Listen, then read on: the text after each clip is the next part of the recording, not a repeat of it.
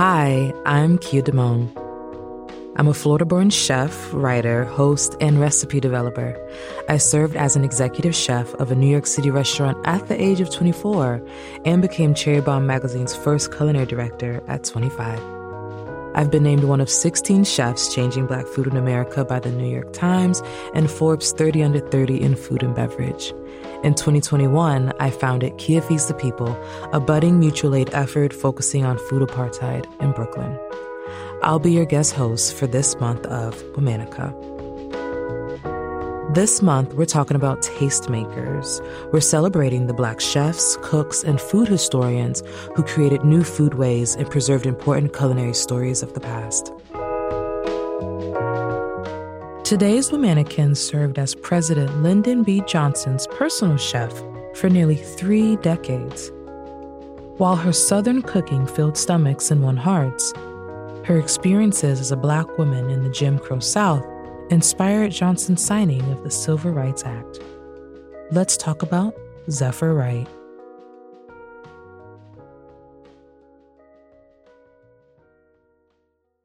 Zephyr was born in 1915 in Marshall, Texas, a town just west of the Texan Louisiana border. She was raised by her grandparents on a farm outside of town. After graduating high school, she attended Wiley College, one of the first black universities west of the Mississippi River. There, Zephyr studied home economics. She planned to become a domestic worker or private cook in Marshall. But two of Zephyr's professors had another destination in mind for her. When Lady Bird Johnson paid a visit to Wiley College one September, looking to hire a family cook, they immediately recommended Zephyr for the job. Zephyr had never met the Johnson family, but it turned out she had a bit in common with Lady Bird. They both grew up in rural outskirts of Marshall and graduated from Marshall High School. Zephyr's aunt even previously worked for Lady Bird's father. Zephyr agreed to take the job. She left Marshall for Washington, D.C., where Lyndon B. Johnson was serving in the House of Representatives. Zephyr would make fried chicken, hash, peach ice cream, spoon bread, and her Pedernales River chili. Comforting Southern classics that reminded the Johnson family of their home in Texas.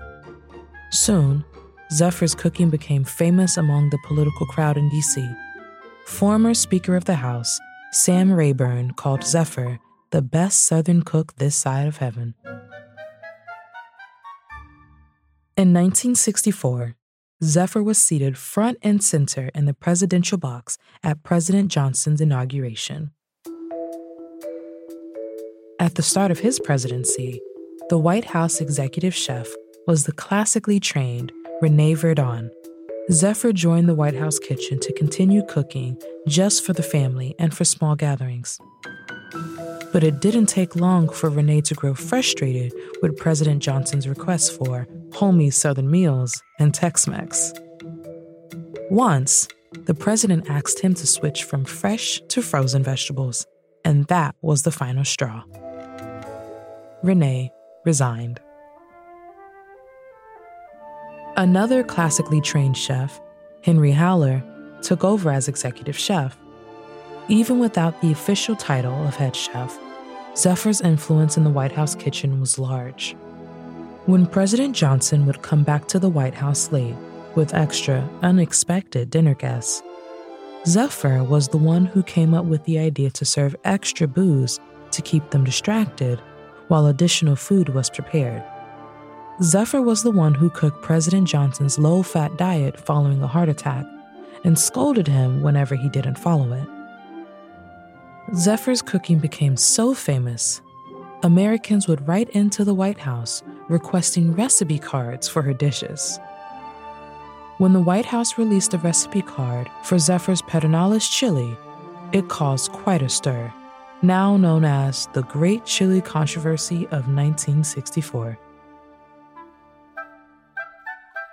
According to many, chili is a stew consisting of chili powder, tomatoes, meat, and pinto beans. But according to Texans, chili is a beanless dish. As such, the Texan chef's chili recipe did not call for beans. Now, Americans were writing into the White House expressing confusion and even outrage. Was it a misprint? Did President Johnson eat chili with beans? Did President Johnson like beans at all? We have correspondents asking us if the president and the family um, like beans. Oh, I would say yes. You like pork and beans, you like pinto beans, you like uh, lima beans, green beans. That, that's green limas uh, are dried. Green limas. Zephyr assured the public the president does like beans, just not in his chili. Zephyr didn't just influence the president's diet, she also influenced his policy. President Johnson would often ask Zephyr how well he was addressing the needs of Black Americans. And Zephyr would explain to him the realities of racism. Throughout Johnson's political career, he would frequently make trips between D.C. and his hometown of Stonewall, Texas, accompanied by his favorite chef. But whenever they made pit stops in the South, Jim Crow laws meant Zephyr and the other black staffers were denied hotel accommodations. Eventually, Zephyr had enough of the racist treatment. So when President Johnson again requested she drive back to Texas with her husband Sammy, Zephyr refused. When we drive to Texas and I have to go to the bathroom like Lady Bird or the other girls, I am not allowed to go to the bathroom. I have to find a bush and squat, Zephyr once told Johnson. When it comes time to eat, we can't go into restaurants we have to eat out of a brown bag. And at night, Sammy sleeps in the front of the car with the steering wheel around his neck while I sleep in the back. We are not going to do it again. President Johnson told this story many times when arguing his case for the Civil Rights Act of 1964. Zephyr was in the room when the president signed the bill into law. When he was done signing, he gave her the pen he used, saying, you deserve this more than anyone else. Zephyr's job in the White House was tiring.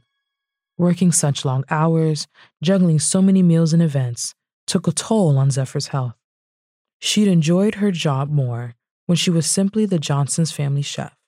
So, in 1968, she announced she would retire from cooking at the end of President Johnson's administration. When he left the presidency in 1969, the Johnsons returned to Texas. Zephyr remained in D.C., where she spent the rest of her days until she passed away in 1988. All month, we've been talking about tastemakers. Tune in tomorrow for the beginning of a new theme. For more information, find us on Facebook and Instagram at Womanica Podcast.